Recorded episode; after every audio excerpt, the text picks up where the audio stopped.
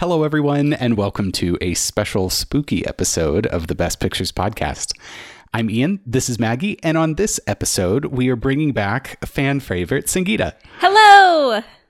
For this episode, we are covering Le Diabolique, or commonly just called Diabolique, which is a 1955 French psychological horror slash thriller directed by Henri Clouzot, starring Simone Signoret, Vera Clouzot, Paul Meurisse, and Charles Vanel.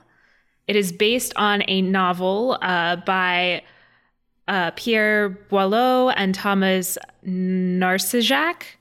And uh, the novel was called She Who Is No More. And then they changed the title to be like a little bit more uh, sinister Edgy. and to like bring people in. A little more edgy.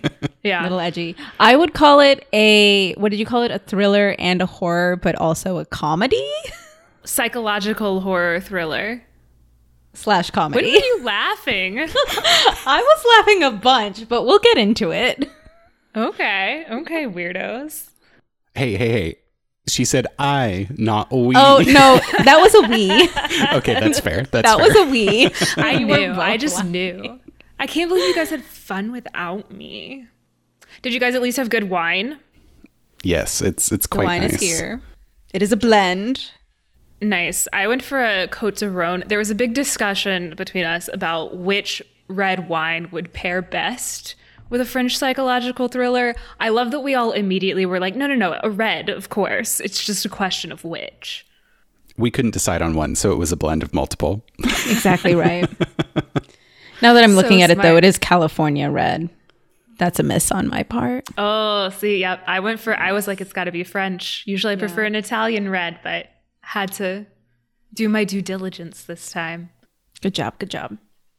Normally, we cover Best Picture winners. Diabolique uh, was not a Best Picture winner. I don't even think they had like the international category at the time in '55, but it did win uh, the Louis Delluc Prize for Best Picture in France, which is like their big film award.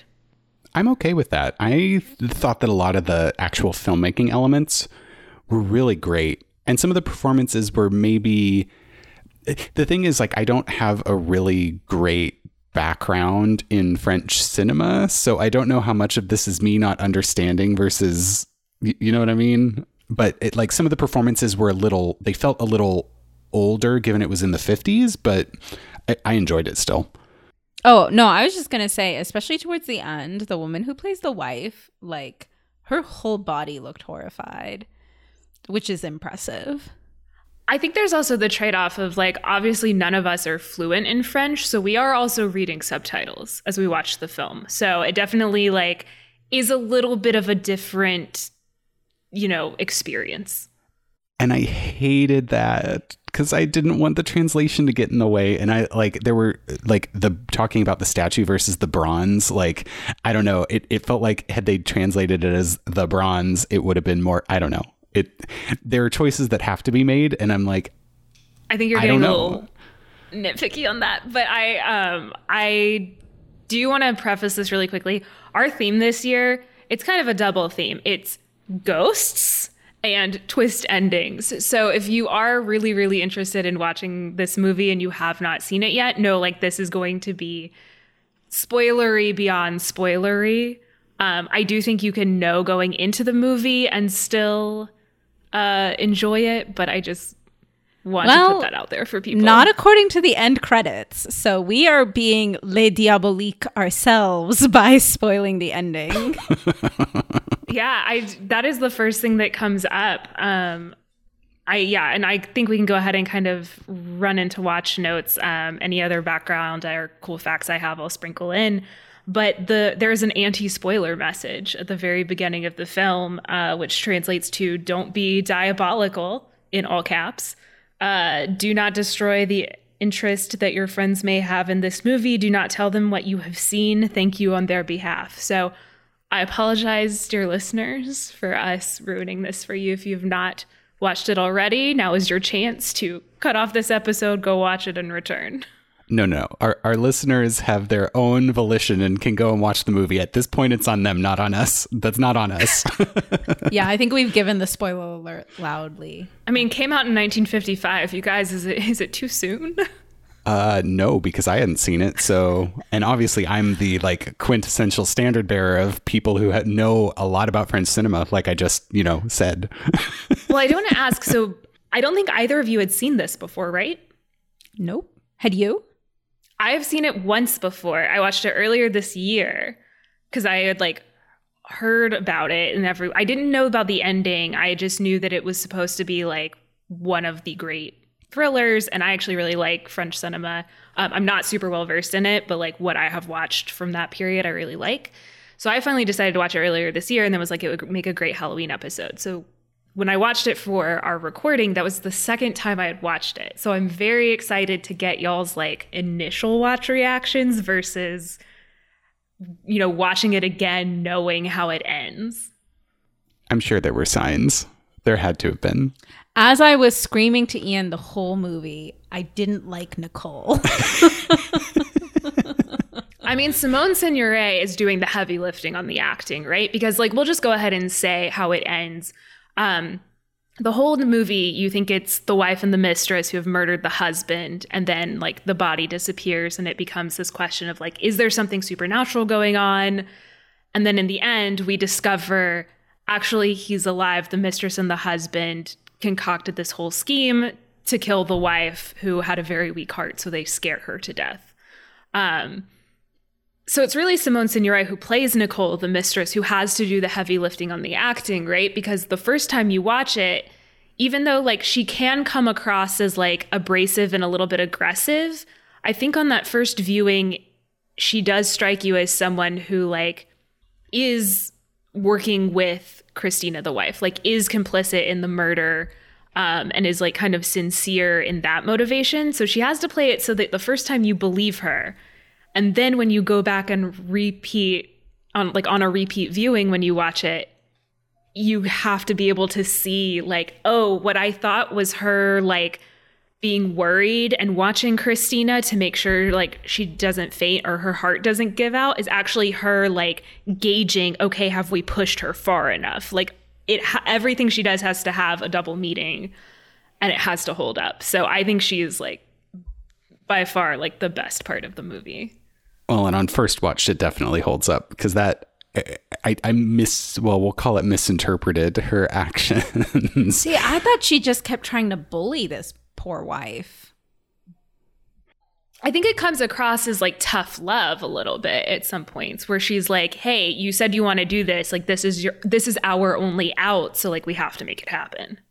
Yeah. Well even if I thought she was bullying it, I, I, in my head, I didn't take it to the point of she's bullying her because actually she's after all her money. So I still got got. yeah. But I mean, I think that's a testament to uh, Signoret's performance, the editing, the cinematography, and for sure the writing. Like, you have to thread the needle on the script and construction of this for it to work. For sure. But speaking of that opening and setting the stage, I just like my first note is mm, love a swampy pond, which turned out to be the pool. So which turned out to be the pool, aka the grossest pool in the world. It, ooh, you can see through the black and white how bad it is. this school is not in good shape. Uh, no, not at all. And I mean, it's like an outward representation of the abhorrent human that is Monsieur de la Salle. Or I, forgive all of my French pronunciation from now till forever. But don't like, forgive him. Never let him live it down. A, you know what? I didn't ask you for forgiveness. but but it's he is built up to be such a despicable person so fast. Like between he has to be by minute five, he, he's asshole number one. Yeah, I mean, I mean, it's so intentional though too, because like we as an audience are very okay with them teaming up to kill him. Oh, I'd help. Though I, I will say the one thing about uh, like I very clearly did not like this man very quickly. I don't know if it was because I was reading subtitles and trying to take notes and all of that, but I did feel like we got to murder very fast. Like painfully fast, which now knowing the twist makes sense. Mm-hmm. But in the moment, I was like, ah, what? How did we get to this point? I think we get to murder fast in the sense of the pace of the movie, but it's very clear that like this situation has been going on for a long time. And so like we're coming in in the middle of this char- these characters' story, right? So like we as an audience might be like, "Oh, they got to murder really fast." It's like they established that this has been like years and years of abuse. But also, like, she tried to divorce him over one phone call and then was like, JK, this won't work. Let me murder you instead. Well, I, I do have a note that's like, so you won't divorce him, but you will murder him? Okay. Like, I feel like divorce is step one. Okay, and this is why it was also a little bit of a comedy. like, exactly. you're It's a but you're thinking absurd. about it you're thinking about it from like our point of view right they established christina as extremely devout um and like very catholic at the beginning so for her divorce is like just as bad um i also think she part of it i think is vera Clouzot not being quite as strong of an actress but also the character itself like christina's pretty weak-willed for a lot of it like and I think you see it first viewing for sure, but then second viewing when you kind of can pick up on Nicole's manipulations a little bit more, you're like, oh, she's just able to completely control this woman. Like, bullies her into the murder, but then also makes sure that she's just involved enough to where Christina would be complicit, but not involved enough to know that Michel doesn't actually die. So like she's banking on Christina not being able to like fully see it through herself. Yeah, because it wouldn't work, right? Like it wouldn't work if you didn't have someone who wouldn't think to freaking check the pulse of the person you've tried to murder. Or more like just didn't have the fortitude to even Right. actually do the deed. like, Yeah, let's talk about the setup and then I think we really should break down the scene of like the supposed murder because I Oh, it's so think that scene is it's so well shot, it's so well acted and it has to be done perfectly to not give anything away. So I think for me in the setup had some wonderful foreshadowing moments of like throwing rocks into the pool, having a little floating boat get in the uh, pothole, getting run over with the car. We established the child that says crazy things and no one believes. Exactly. We got the wonderful demonic children singing with the organ at the very beginning. Gotta like, have it. all schools, all schools need the chorus. but really, um, Michel's like controlling behavior is very clearly the thrown into the forefront. So the one that really sticks with me is that scene specifically on Christina where he's forcing her to swallow this fish. And then his like bossing like attitude with the rest of the folks where he's like, okay, go control these, you do this. And then the next morning, oh, someone has to stay behind for the students that are in punishment. Like just dictating with seemingly no real like allegiance from his wife or his I guess subordinates in this case. Like very clearly a horrible human. Yeah, there he has no redeeming factors. He's an asshole. He's an asshole. And what what I found uh, interesting after the fact, so he's established as a total ha- asshole. Uh, his wife and Nicole run away. Uh, the next morning, the rest of the teachers and whoever else are like, "Oh my god, where did they go? They must have left overnight." And uh, Michel over here, he's like, "Oh yeah, I knew they were gonna go. I just forgot." And in my head, and I wrote it down. I was like, "Oh my god, what an asshole know-it-all! Like, can't even can't even admit that he doesn't know where his wife is." And stupid me, he did know where his wife was. He they had started the plot. Yeah, it's, oh, that it's double so good. like is Yeah. oh, that's Yeah. really great. And uh Meurisse is so good in that role too. But like you because of what they've shown us and like the way he has interacted with everyone, and it's really crucial that we never see just him and Nicole alone. I think because you know, if it's just two people in on the plot alone, there would be no reason for them to keep up the charade. Um, which is, was something I like actually just realized. I was like, we never see just the two of them interact until the very end. But he's established as such an asshole and so controlling that you're like, of course, this dude is so controlling that he can't even admit that he, for mm-hmm. like one second, didn't know where somebody was. Oh, it's so good. Exactly. No, I literally wrote down what an asshole. And yeah, like he did actually know. And I think He's with- still an asshole. Just He's still an in asshole, a different though. way. and, and I think the the way that they characterize Nicole and Christina's relationships, and Nicole in particular, is that kind of as you mentioned, Sangita, the tough love sort of thing. But what is really insidious about it is on that car ride, we get another sort of like double meaning sort of exchange where they're talking about Michel and how he's like, oh, daydream about what would happen when Christina dies. And we get to the point where Christina is trying to ask Nicole what she said in response to that. And she's like, oh, I'd rather not know. Christina says that. And I'm kind of like, well, maybe you rather would know because it is has a material bearing on what's about to go down.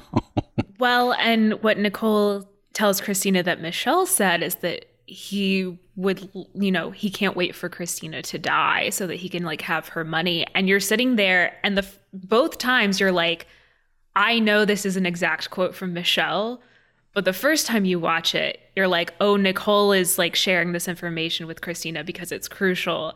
And the second time you watch it, you're like, she's sharing this with Christina so that Christina will be involved in thinking she murdered her husband. Like everything, it's like, you're, oh my God, this was done so on purpose. There is a shot I want to back up and just mention as far as like the editing and stuff goes.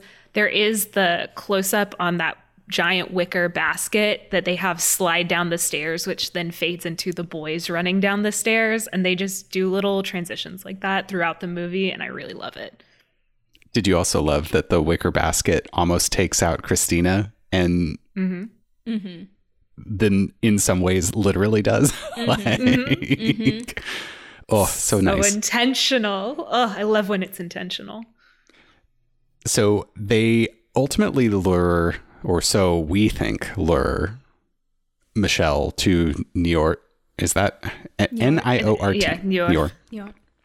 Um, We also have the establishment of uh, Nicole's tenants, the teachers, who at one point they're like getting mad at her, uh, which we'll get into why they're getting mad at her. But I was like, dude, we've already established you're behind on your rent. Like, I don't think you can yell at your landlord right now.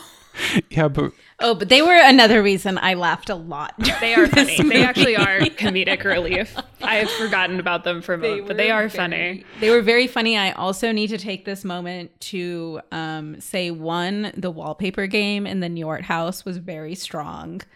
Um, Beautiful. Lots of floral patterns everywhere, and I'm here for it. And two, there's one point where um, I can't remember which woman, but one of them was stress eating what I think was a baguette. oh, it was Christina. Um, and I can very much relate.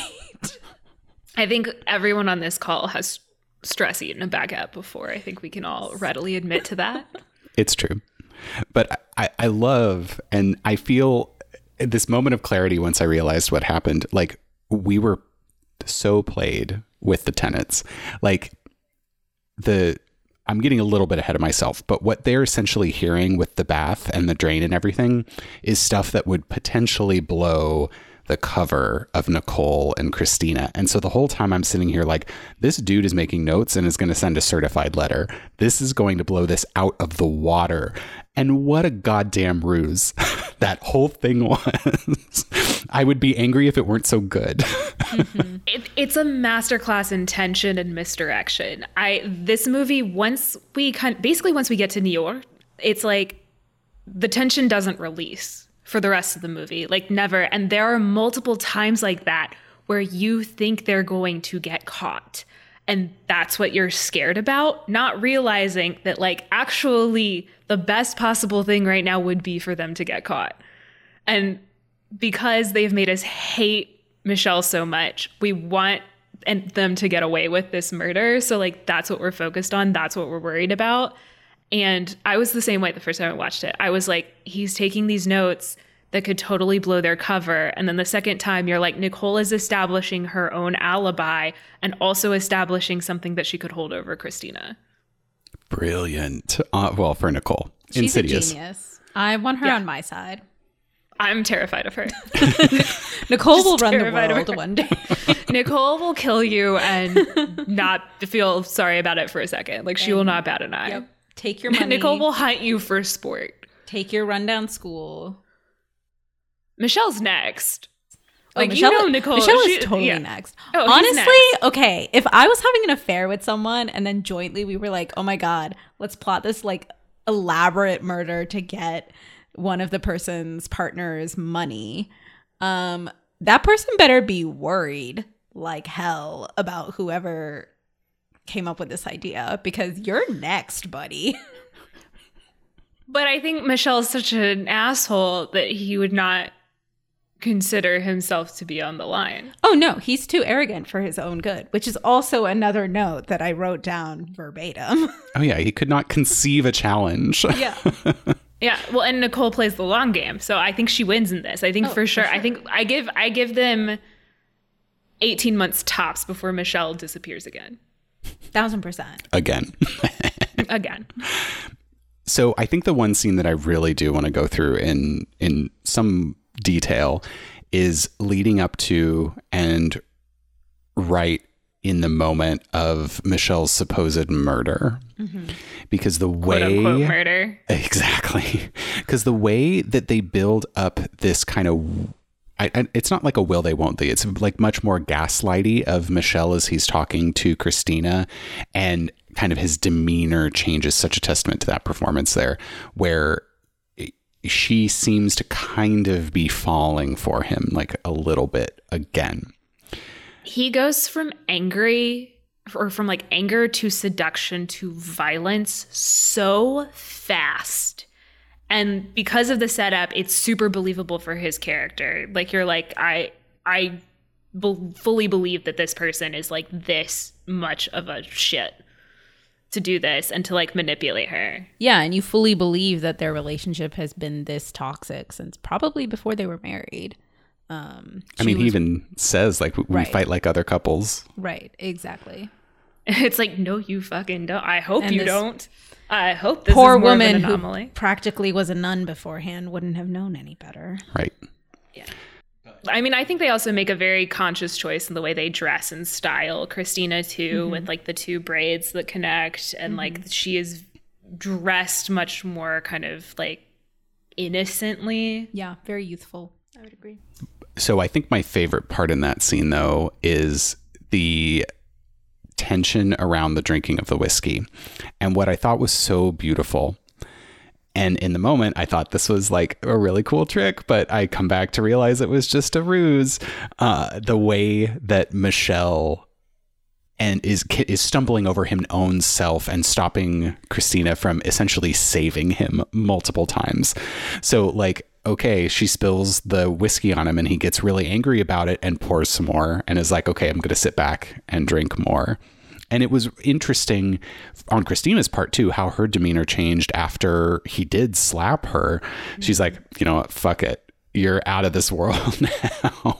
and so again, was that a was that a supposed to be an act or not an act? And I don't know. Yeah, and where ah. does where does the line blur, right? Of like everyone I think has perfect control over some of their actions and then some of their actions they don't and just where where was that line for him of I'm trying to be intentional about manipulating this woman but also I am a naturally wrathful and assholey person so it is probably easier for me. Ooh, wrathful. Uh, it's, it's perfect. He's manipulating in a, her in a way that is natural for him to do. Where it is like the she's trying to save him, which the first time you watch it, when you see her make that choice to now be involved, where she goes from trying to stop him to pouring him another glass, it's like the first time you're like, yes, like that feels like such a big character moment for her. But then on rewatching it, you're like, he made her do it. Like he manipulated her into choosing to kill him. terrible. And I guess from kind of more of a, a framing and shot composition perspective too in this, I love the myriad techniques they use to keep both characters in frame at all times. So whether it's a well placed mirror or this like ominous shadow on the bathroom wall of Christina as you see her getting the water to clean off the whiskey from Michel's coat, like that it, it keeps them in frame, but in such a way that's like really off putting in some sense because they're not like facing each other. You kind of lose the placement of the characters in the set. I don't know. It, it was a really cool like visual technique, I thought. Yeah, the cinematography in this is just impeccable. Um, it's uh, Armand Thirard, I believe. Don't know if I'm saying that right. And apparently, uh, he actually shot with two crews uh, because production ended up super behind schedule. It was supposed to be an eight week shoot. It ended up being 16 weeks. Um, so he was trying to like make up time, was not fully able to, but you know, did what he could, did it well. But the way that they end that scene with the abrupt pouring of the water and everybody freaking out, I jumped a little bit. Same. Will confess. Now, the actual murder for me was both drawn out and so fast. Like it was weird. It's pretty brutal. Oh, it's super brutal. Um which is why I didn't bat an eye that Nicole basically did all of it, aka dragged this poor man, not poor man, dragged this asshole man's body to a full bathtub and then plonked a statue on top of him and then covered him with a sheet. like overkill, overkill, overkill. Um and well, that time, the like tablecloth too. They set it up earlier where Nicole gets it, and you have that moment where she puts it over the table, and Christina's like, "It's too big," meaning it's too big for the table, and Nicole's mm-hmm. like, "It's not too big for him," mm-hmm. and that kind of just being like raising the tension, and then later you're like, that tablecloth totally served a purpose, but not the one we thought it did. Yep. Yep. And again, the tenants upstairs hearing the bath and waiting for the bath to empty and not hearing it. Like, ooh, ooh, tension. And you have the guy writing down the exact mm-hmm. times. Mm-hmm. So we, as the audience, are worried. I also want to talk about how incredibly good the editing and the writing here is because Christina is repeatedly sent out of the bathroom. Yep. So that there are moments where we don't see Nicole and Michel, where theoretically he could take a breath. And also, in getting her out of the room strategically, Nicole is also doing it by asking Christina to do things that are directly like participating in this quote unquote murder.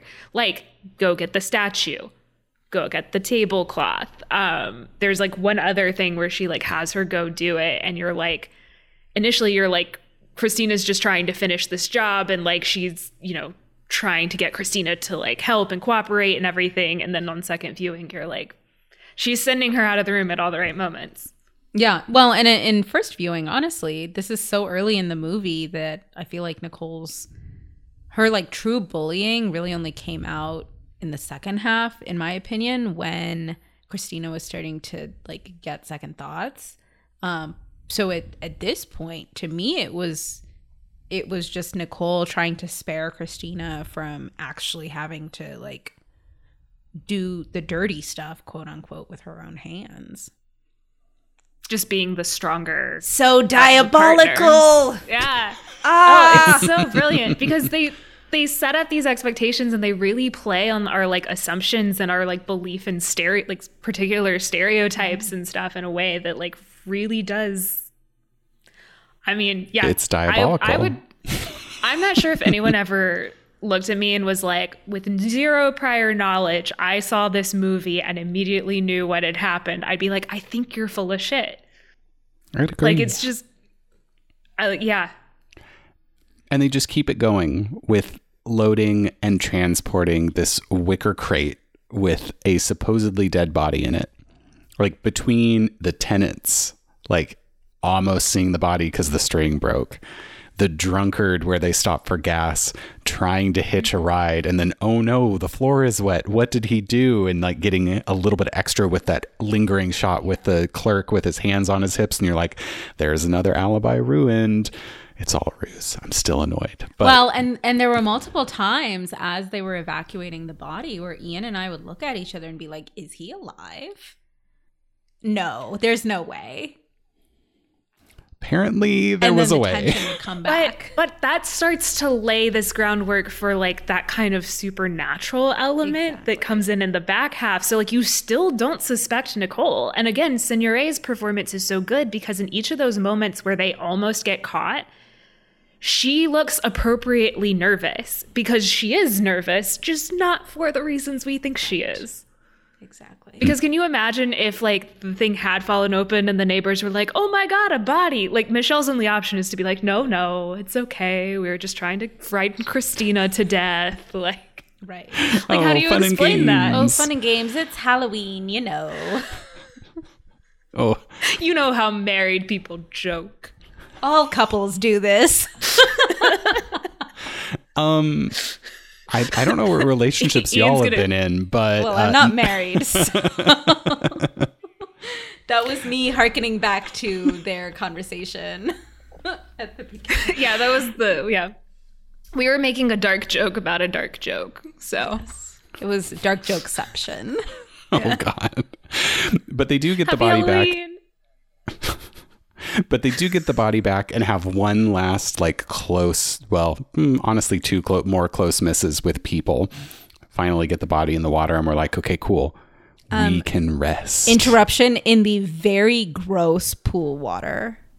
Really I cannot stress enough how disgusting this pool looks. Michel is very dedicated to killing his wife. Yeah. Like you really have to commit if you get into that pool.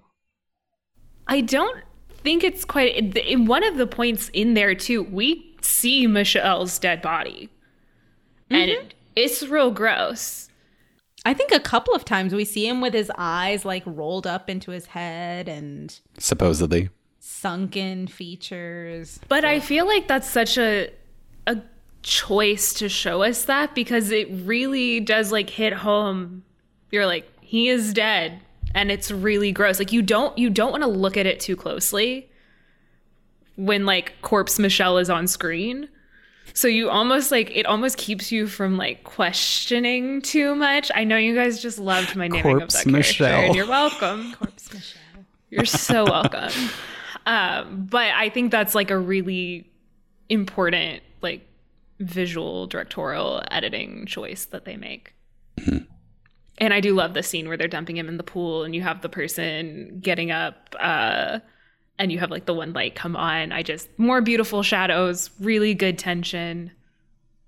beautiful off Great. angles. Yeah, great tension and again like further reinforcement in my opinion that Nicole is the ringleader here because she's the one I think that keeps pulling them out of the close calls.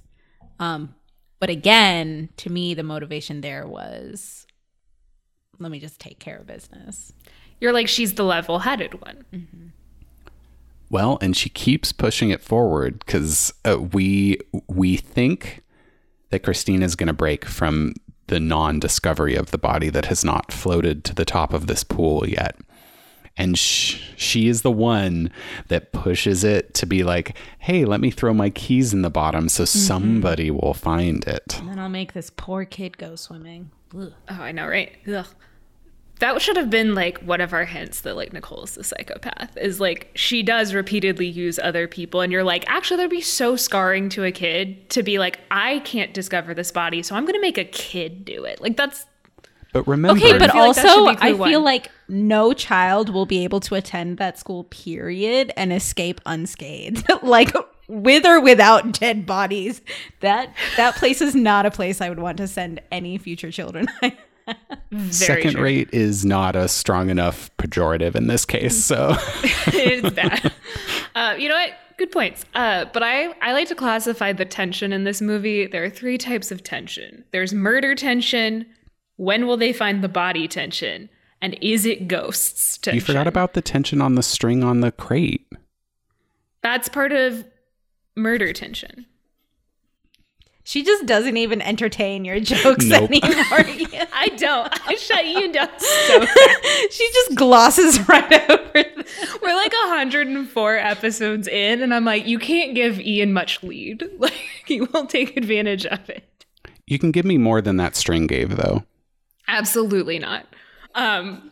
Anyway. I made Ian's gonna Ian choke on spit. Go on without me. I'm not sure I can make it. but, Okay, we're good. Uh, but like you know, we kind of now have this tension of like when will they find the body, and it continues to like not happen and not happen. You have the really great scene of Christina teaching her class and like her back's to the class and she's just like wrote recitation with them but she's looking out the window she cannot take her eyes off of the pool and you just have her like move to the other window. She still like is so fixated on it. And I, at this point we are so in christina's head. We're getting really nervous about it too. You have uh the ball or no it's the keys that uh nicole has thrown in there and you have the kid go in and you like think the kid's going to discover the body. They don't. They can't see anything because that pool is disgusting But the kid does find the lighter that was in Michel's pocket, which establishes that, okay, body was there at some point. We're not crazy. but is it not there now? Like, what's the situation? Um, you have like multiple times of Nicole like looking at Christina, which first viewing I thought was like her checking in on her and being like, "Are you holding it together? Like, how's your heart?" And then you know thinking about it, you're like, "Oh no, she is wondering like how's her heart? She's wondering like how much longer do we have to do this before Christina finally just gives up the ghost?" Just that one was for you, Ian. Thank you. But they do drain the pool and they find no body, and it is it is it is a reveal. I was. Can we talk about that reveal? It's so good where you just have Christina run out to the pool and then like stand there. And I do think Vera Clouzot does really great in this moment because she just kind of has that moment where you f- you can tell she's trying to catch her breath and then she just collapses in a faint. Camera pulls out and we just see the empty pool with no Michel. Oof. And lots of brown sludge. I we cannot reinforce enough how disgusting this brown pool is. It's really bad. Uh, Nicole may not have to kill Michel. Michel might just die of a bacterial infection. I think all of them are going to just die of bacterial infections. Honestly, I was surprised that she didn't die like fainting at the side of the pool, but that's fine. I also want to say, like, as soon as she fainted, Nicole snapped into charge. Like, she bossed everyone around everywhere. which She we think is doing. just level-headed Nicole. Or is it actually Nicole stretching her legs as new future owner of this school? Mm-hmm. It's her being a little Michel-esque. I would highly recommend you both go back and like watch this again at some point because to. like it is it is fun going back like a second time. Yeah, I feel like, yeah, watching all the things that I interpreted as one thing. Except this is about the time where I was like, okay, Nicole has no empathy and she is a total bully, so I don't actually like her anymore. But again, I never took it to the point of, oh, it's because she's in cahoots. Like, I f- figured Michel was somehow still alive. But I did. You yeah. think she's just scared too? and I, I yeah, was like, she's the way I read it. like and just a bit of an asshole too. I mean, like she's Yeah. his mistress and clearly is okay killing people and whatever else. Right. Yeah. Well, and like the way they set up Nicole early on, it's like she doesn't coddle people. So it's like mm-hmm. this behavior's not like doesn't seem unusual for her considering that like oh she also helped in a murder. You're like, yeah, she'd be freaking out when Christina wants to go to the police and being like you can't go to confession. We have this standoff with the phone.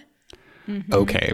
So this scene, upon reflection, got so much better because it's essentially an examination of like, at what point are you cul- culpable enough to be considered like, you know, an accessory to murder. Mm-hmm. but what I really love is the ending because Nicole breaks. She's the one that hangs up the phone. And in the moment I was like, "Oh, that's interesting." Didn't realize didn't think she was going to be the one to like do this. But afterwards it makes so much more sense. But you're also like Nicole is afraid of getting but it also doesn't seem like odd for a person who helped with a murder. It- it- Exactly. It's like, none of the actions, it's like none of the actions are weird or odd. They're just not for the reason you think they are. Right. This this would be the one that I think is the f- closest to being not necessarily unexplainable, but like out of expectation. But it was still, like you said, well within the like parameters of what one would expect from this person in this situation. So I don't and know from a murderer. Yeah. Mm, exactly. And I had kind of chalked that up to Christina winning the Battle of Wills in that moment as it having been part of Christina's arc. I didn't chalk it up to Nicole. What a misdirection. Right. And that's, of course, on me being like, well, Christina's our main character. Because she's the one who, like, especially this back half of the film, like, we're viewing everything through her eyes and her perception. Yeah. But we get more of this wonderful like ruse building with the return of the suit and the hotel like dead end, which this whole time you're like, who the hell decided to dry clean this suit that Michel like was sent to his watery grave in? His Prince of Wales suit that we spilled this sedative all over and talk about many, many times throughout the film. Whoa, I didn't even get that until you mentioned it right now. I'm so dumb.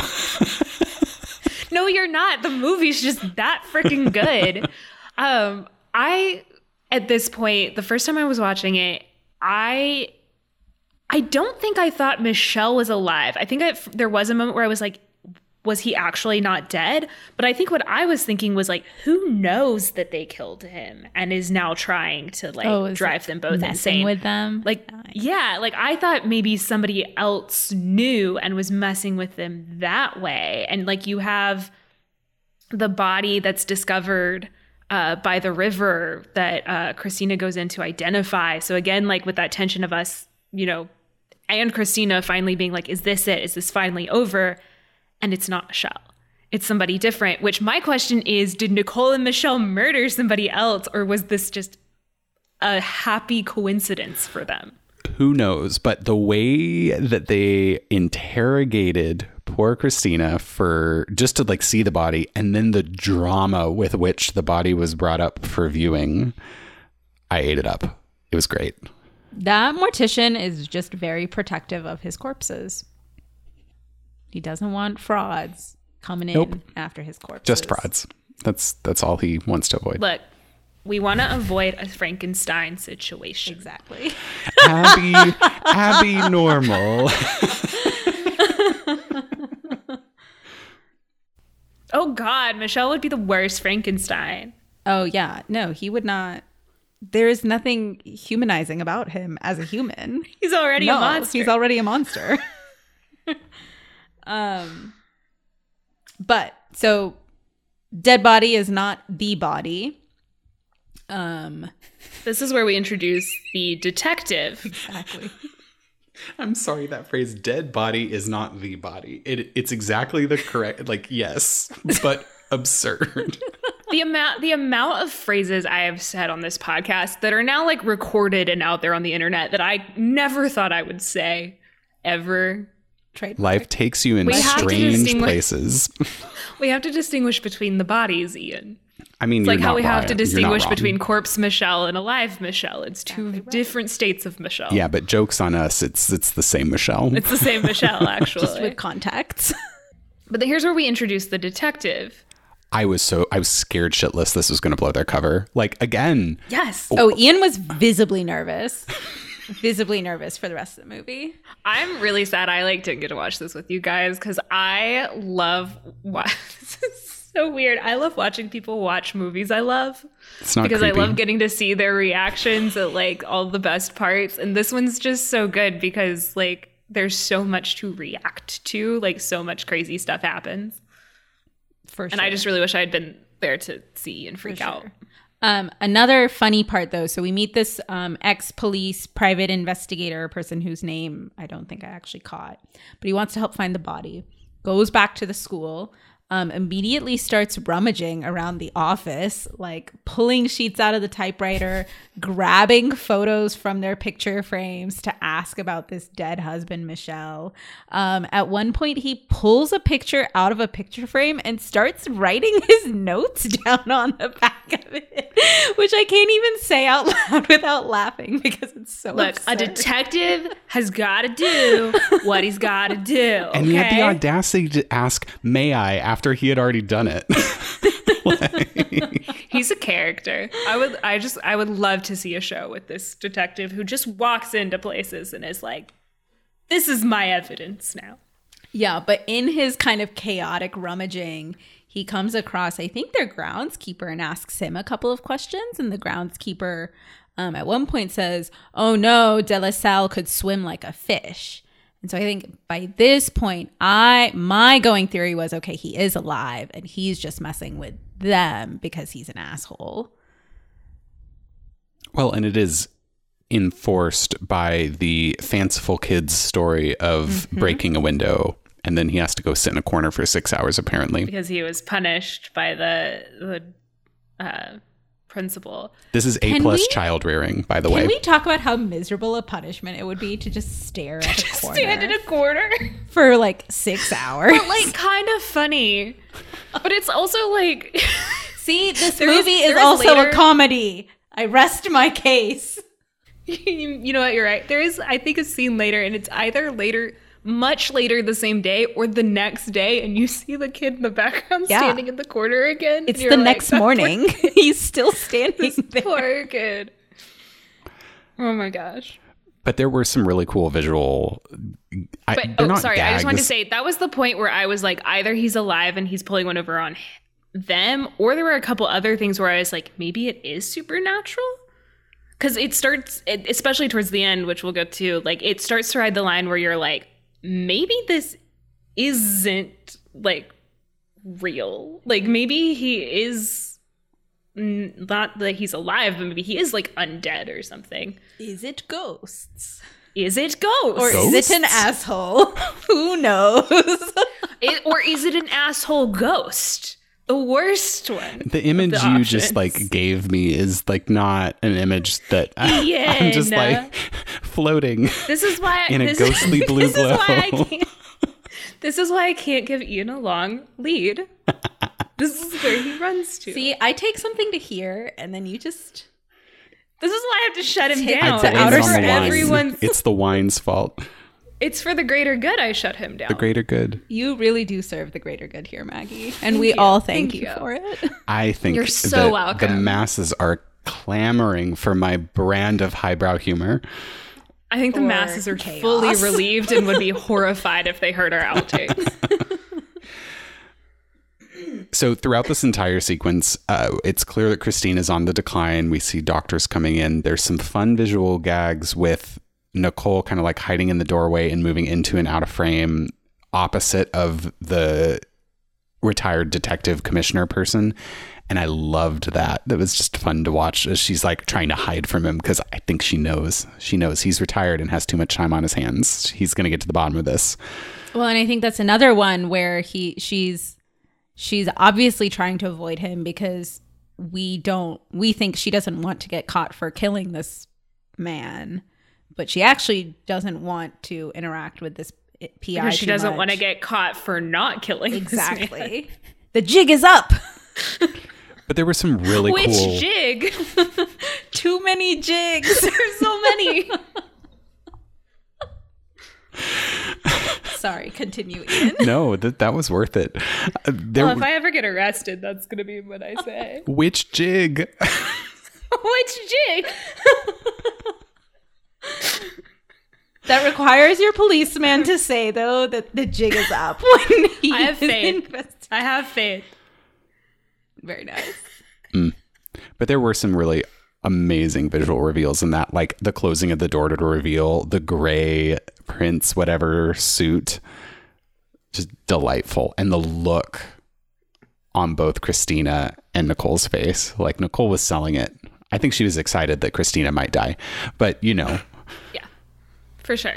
Um, I also just want to say, like, what a great use of like horror techniques and how it's really the smallest things that they're using to like ratchet up this tension. Like, it's a suit. Like, it's just a suit.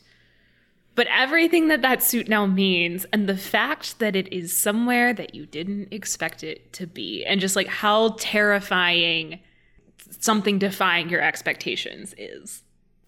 It really is. And I mean, the photo didn't defy my expectations, but still was terrifying with the way they edited him in. Like with this like crazy almost Phantom of the Opera esque light. Like I don't know. It was Yeah, because only half his face is like peeking out of a window in the school photo that they take, as opposed to just his whole face in one of the window panes, like a normal person. it reminded me a lot of The Shining and the way that Jack Nicholson's character appears in the photo at the end.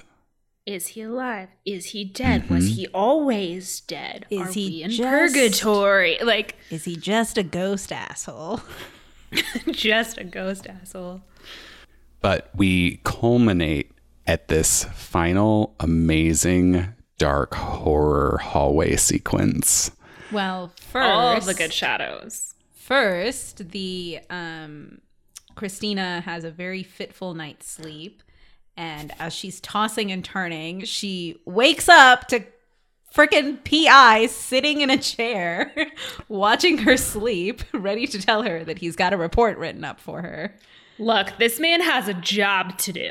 well He's retired. and he very explicitly says this is how he gets paid so he will be here at night delivering the report to you in your pajamas to get All his jigs money will be up. All jigs will be up. he will be paid for each jig. There's a going rate per jig that he's got unlocked. um, but this freaks her out so much that she spills her guts and she tells him everything. And he says, "You know what? By the morning, you will be acquitted." Okay, go, Ian. Oh yeah, no, I had no idea what he meant by acquitted because I'm like, okay, Inspector Clouseau, what what's going to happen? Tell me what I missed. he actually gave me Inspector Clouseau vibes. like he Yes, really agreed. did. The number of just other film vibes that this movie gave me, which obviously those are all films that are paying homage to this one. I'm curious, what other films came up for you? Because there's, in particular, there um, is a film that was very much inspired by this. Uh, Psycho. That's the one. Yeah, Absolutely. We are getting Uh, to this apparently- scene, but Yeah. Well, the whole last five minutes in the bathroom were pure Psycho to me. yeah. So apparently, actually, Hitchcock was very interested in the rights to that book, and uh, Oh. the director, uh, whose name is actually Clouseau, uh, spelled differently. Spelled differently. What is Uh, this world? it's too C L O small. U Z O T. Um, and uh, it's his wife Vera who plays Christina. Um, but uh, he bought the rights before Hitchcock, and they were both kind of like fans of each other and like very much respected each other as like, you know, directors of the horror thriller genre. So Psycho, like the movie, which comes out uh, five years after this in '60, uh, was very much inspired by like some of the techniques in this. Um, and then also, fun fact, now that we're like on kind of a little bit about the book and the rights. So in the book, it's actually the husband and his mistress who quote unquote kill the wife. And then the wife and the mistress have like made the plan to like have make the husband have the heart attack. But uh Clouseau swapped it out basically to just make a bigger part for his wife uh, because Vera Clouzot was not a strong enough actress most likely to take on the role of Nicole because that requires like a very specific like personality and like portrayal. So he kind of did that to make a bigger part for her. Oh, interesting. Which I think I was I will say the reveal at the pool and this ending, I think she kills the ending. Oh, I think Vera does a great job at the Her end. whole body screams fear, so I think she did a phenomenal job. Yeah, as she's like prowling down this dark hallway where we In her know, white nightgown. Ooh, and we know. Can we talk about the shot where she's kind of behind this corner and peeking out down this hall and then the camera which has been following her down the hall Rotates. swings out as if from her point of view mm-hmm. and then starts down the hall and you're like no no no no no and then it kind of picks back up where she like comes back into frame i just that shot and transition in particular just ugh Beautiful. loved it And the fact that we know that there is somebody in that room behind her makes it all the more terrifying. and we're like is it michel? Is it michel's ghost? Is it somebody else who's been fucking with them? Like you know someone's there. We've seen the glove. We've seen the shoes. But we don't know who or what. You have the typewriter Oh, and that was what gave me shining vibes in the beginning was the typewriter and then especially the way it was just Michel typed haphazardly on the page like the all work and no play makes Jack a dull boy thing. Mm-hmm. Like it definitely felt reminiscent. But she screams obviously cuz like you're seeing random gloves there at the typewriter with no one there with random words like Michel. I would be terrified. And then the lights So I go have to say, I kind of wish she hadn't screamed. I kind of wish it had been like a you're so scared you can't scream type of moment because eh, there isn't a soundtrack to this movie. And the sound design is masterful in the creepiest way, especially at this end part. So I kind of wanted it to be like you have that moment and then the lights go down and to, to continue to be just like unbearably quiet so that like every single noise you heard you're like is it him so i understand the scream i think it would have been cooler if it was like she was so afraid she couldn't I don't know. It felt like we needed to get too. We, we had built so much tension. I'm not sure what other sort of release we could have gotten. i didn't want the tension released yet i wanted to keep i wanted to keep. oh to yeah, keep that's it that's fair. Yeah, yeah. Because then you immediately go into the bathroom and guess what's waiting for us? yeah and i don't think that's a make or break moment that's just like a small thing that like i think i would have preferred but we do have her go into the bathroom and we just have the shot of her like no we do see him in the tub we see his Yeah. gross corpse in the tub and the scene of him getting up is especially first time viewing like one of the scariest things It is creepy beyond belief. I was He definitely gross. freaked, freaked out. He gross. It's so gross and the movement is so slow. It's just that like impending terror. Uh yeah, terrifying. I will I will go ahead and say uh watching that the first time when you think like this might be like zombie Michel. Uh one of the scariest things I've ever seen including you know several of the horror movies we've covered on this podcast. Scarier than Michael Myers for sure. Super, super creepy. And then I think the tension, for me at least, broke when he pulled off his contacts. Um, that make Well, his- first we have her die. She has a heart attack Oh, true, true. and slides down the door and Dies not that greatly. that was a little extra dramatic, Very dramatic. Very dramatic death. but but then we have you're right with him the close up of him popping out the contacts. that was that was gross. Gross. Those contacts look hella painful. I, th- I think again, this man really worked hard for his money. like he had to jump into a gross pool. He had to hold his breath underwater a bunch. He had to creep around without his. Was he just butt naked for a while while his suit was at the dry cleaners? Who knows? I, he, surely he has a second suit. I prefer the reading where he's no, just like because at one point, butt naked guy- in a bush. I think so because the PI goes into his closet at one point to count all his shoes and clothes, and like nothing's missing except for the Prince of Wales suit, which is then hanging on the door. I bet he had a secret suit I'm sure he had a secret suit that wasn't just his birthday suit. He was butt naked on the school grounds. just, I just butt naked in a bush, being like, "When will she have a heart attack? God damn it! with his creepy dead person contacts in. It's cold out here and I can't see." oh, but we he d- okay he did all that work for that was definitely on purpose. Um, Sorry. No, it wasn't. all that money he worked so hard for, he gets to keep for all of 30 seconds. Because guess what?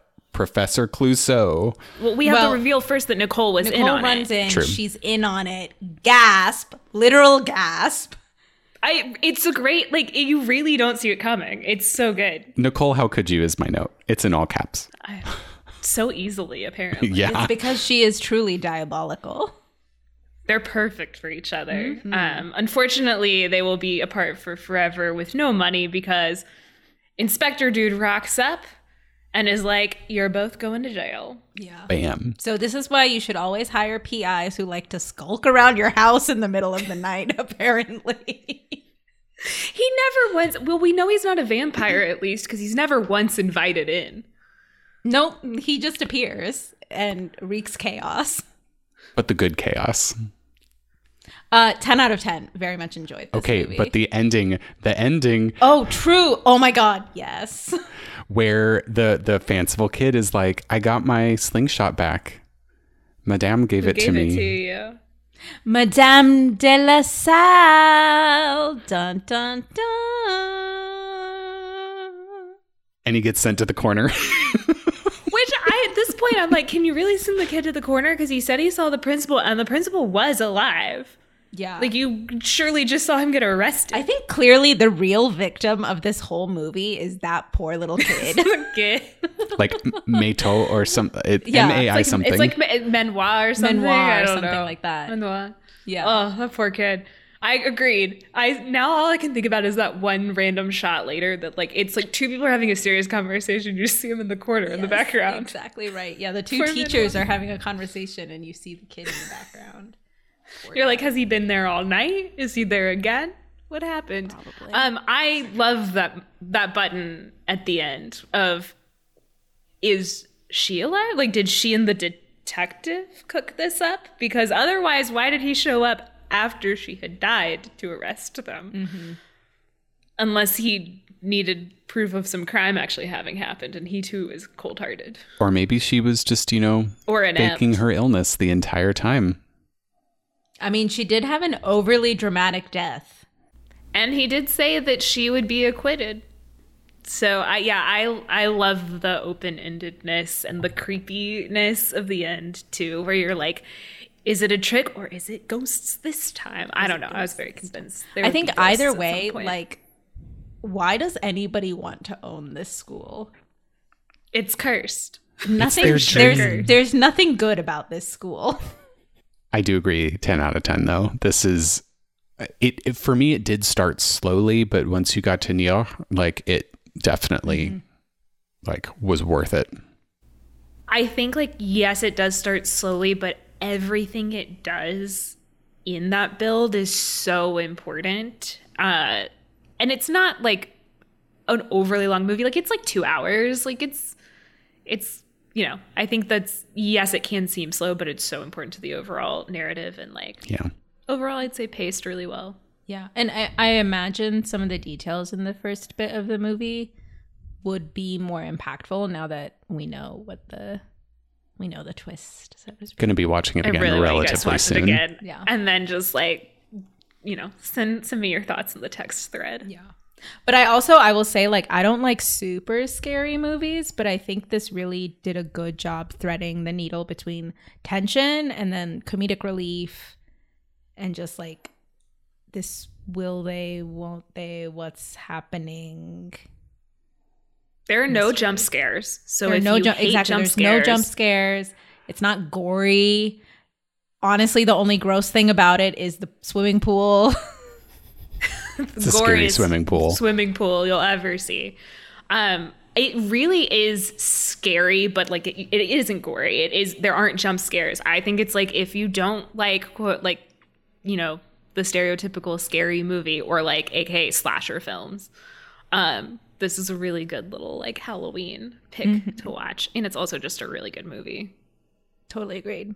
Great recommendation as per usual. Happy to happy to recommend good things. So I think that is uh diabolique. Bolique. Bolique? Diabolique. Diabolique. Diabolique. Diabolique. Diabolique. As a reminder, Ian took Spanish and not French. yes, and my French is horrific, so apologies again. That's okay. Just drink more wine. It helps. I'll be perfectly honest, it does help.